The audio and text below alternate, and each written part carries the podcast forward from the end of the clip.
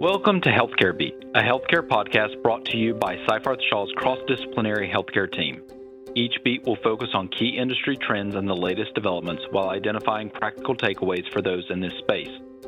This episode is the latest in our special series focusing on what we can expect in the healthcare industry during the Biden administration. Today's episode focuses on all things HIPAA, privacy, and security. I'm Adam Lawton, partner in Seyfarth's corporate department and host of Healthcare Beat. Let's jump in.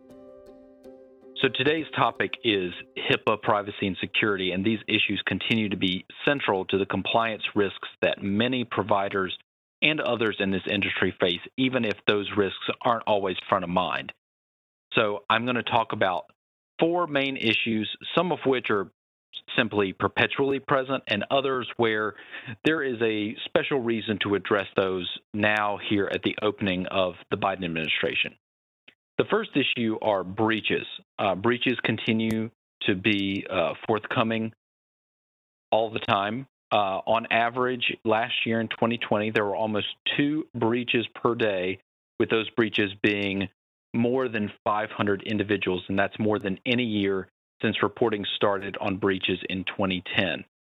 Over 29 million records were exposed. That's more than any year except two, 2019 in 2015. And in 2015, most of the more than 100 million records which were exposed that year came from just one breach.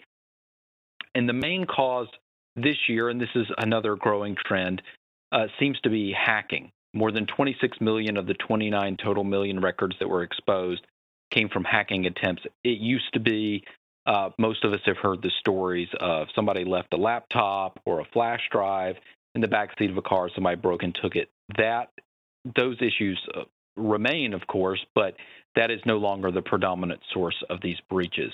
It's also true that settlements and recoveries for penalties in these cases are increasing. OCR, the Office of Civil Rights, entered into 19 settlements last year with a total of 13 million in penalties. So that's more than a half a million in penalties on average per settlement. So those settlement amounts are getting larger. The second issue I'd like to talk about are the OCR audits. Uh, as many in this space know, from 2016 and 2017, the Office of Civil Rights conducted a series of privacy and security audits for covered entities and business associates, but the results of those audits were not published until this past December. I really think these are important because I feel like th- this is the way that OCR is going to decide where to focus their attention going forward both in enforcement and in future rulemaking. And we'll come back to one of those areas where they're already pushing forward with rulemaking uh, in just a little bit.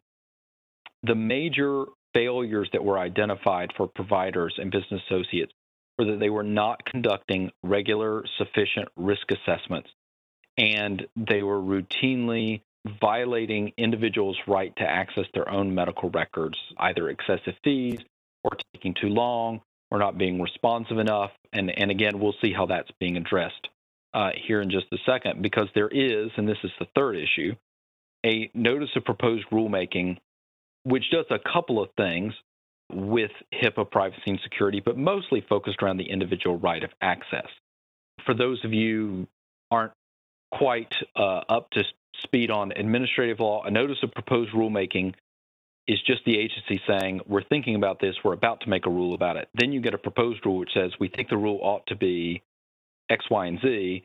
And then a final rule which says, we've heard all your comments and we're actually going to make this a rule. We've changed it or not changed it in certain ways. So right now, we're just at the notice of proposed rulemaking stage. We're not yet at a proposed rule, but we already start to see the shape of what they are proposing. The big ticket items are the individual right of access goes back to those same things I was just talking about fees, ID verification. So if you want to get your own records, what form of ID do you have to prove that you're the person whose records you should get? And then the form of access gets down to questions like if we have uh, you know a computer terminal or an iPad or something where a patient can see their own records, can they just pull out their phone and take a picture of their records and walk away with it? Uh, normally that wouldn't be allowed but OCR is starting to explore that. And then the second set of big ticket items are opening up disclosures around things like care coordination and care management. If you have heard about the Stark and anti kickback rule changes that came out towards the end of last year, you'll note that a lot of the new exceptions and flexibilities with Stark and anti kickback also focus on those same two issues. This, because it came out in December, was a Trump administration rule and really followed up on a lot of the priorities that the Trump administration and folks in HHS had been talking about the past four years. And so the question is now, with the new change of administration, what is the Biden administration going to do with this notice of proposed rulemaking? It's definitely not a, a sure thing that it gets finalized in this form, but I think that particularly as it relates to care coordination and care management, opening up disclosures and making things more flexible around those two areas is really a key to unlocking the types of efficient and less costly care that the Affordable Care Act depends on. If you recall one of our earlier episodes, we were talking with Leon Rodriguez about sort of the big picture view of what the Biden administration is going to try to accomplish in healthcare. And his comment was it's really going to focus on making the Affordable Care Act succeed. Uh, the Biden administration views it as a success. They want it to be a success, and they're going to do what they can to bolster it and help it succeed. And lining up HIPAA privacy and security with the ability to share information in ways that care can be more coordinated and better managed to avoid more costly things like hospitalizations is going to be a big part of that. The last issue to address are the COVID 19 waivers. So, shortly after the public health emergency was declared, OCR began issuing waivers, or what they called notifications of enforcement discretion, regarding things like telehealth usage and public health activities really that was just OCR saying, normally we wouldn't allow this, but if you do it right now during the pandemic, we probably won't investigate you.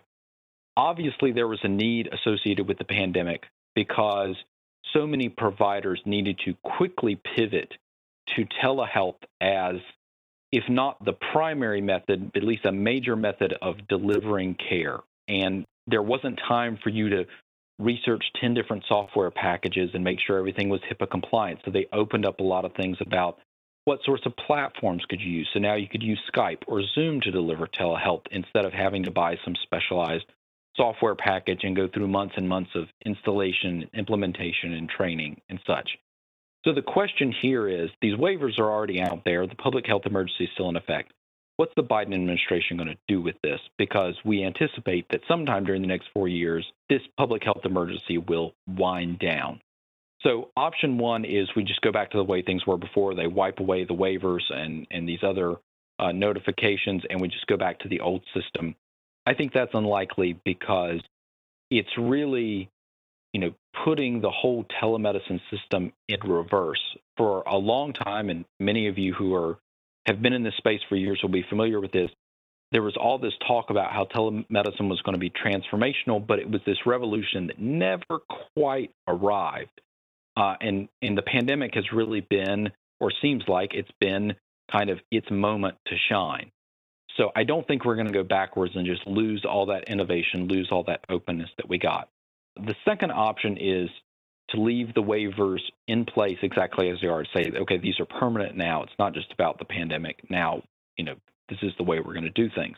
I also think that's unlikely simply because I don't think OCR is simply going to gut its mission and give up so much as to say we're just going to turn a blind eye to everything privacy and security going on in, in telemedicine. Although the extent to which something like that happens probably depends on whether we see any major breaches or enforcement actions that come out of this period and come out of things that could be directly tied to these waivers. The final option, and this is probably the most likely, is we see some attempt to try to retrofit privacy and security concerns onto the waiver system. So, expanded exceptions for things like public health and health oversight, maybe waivers around workplace disclosures or disclosures for you know people who live in the same space. And then for the software, maybe instead of either fully permitting it or fully prohibiting it, they're given some deadline to add some functionalities or modules that enhance the HIPAA compliance of those platforms. That's probably the most likely option there. So, wrapping up, here are a couple of the main takeaways. HIPAA definitely still a concern. Breaches, settlements, and penalties are all still on the rise. all the providers and business associates should make sure to be checking their training, make sure it's up to date, make sure that you're not training employees and staff members on the uh, hacking and phishing strategies from uh, five or 10 years ago because those have changed drastically. From the audits, we discover many providers are still not compliant with even the basic HIPAA requirements. So everyone needs to make sure do you have a complete compliance plan? That's not just a nice to have. Are you doing regular risk assessments?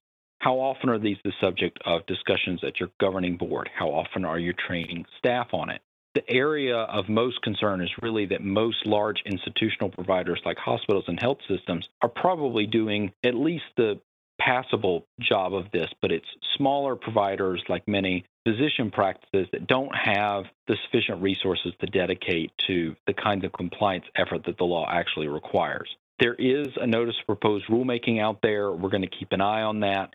That will likely be an early bellwether of what things we can expect out of the Biden administration. And then finally, the big development that we'll be keeping our eye on is how the Biden administration, from the point of view of HIPAA, transitions out of the public health emergency. We know how we transitioned into it with the waivers. Now the question is, how do you unwind that, or do you unwind it even? Thank you for joining us today for another edition of Seyfarth's Healthcare Beat podcast, bringing you the latest developments and pressing issues in healthcare. So you'll never miss an episode, be sure to visit seyfarth.com, where you can subscribe to the podcast on iTunes, Spotify, Google Podcasts, or SoundCloud. If you enjoyed this episode, please give us a five star rating and share the podcast with your friends and colleagues. We look forward to having you with us again soon.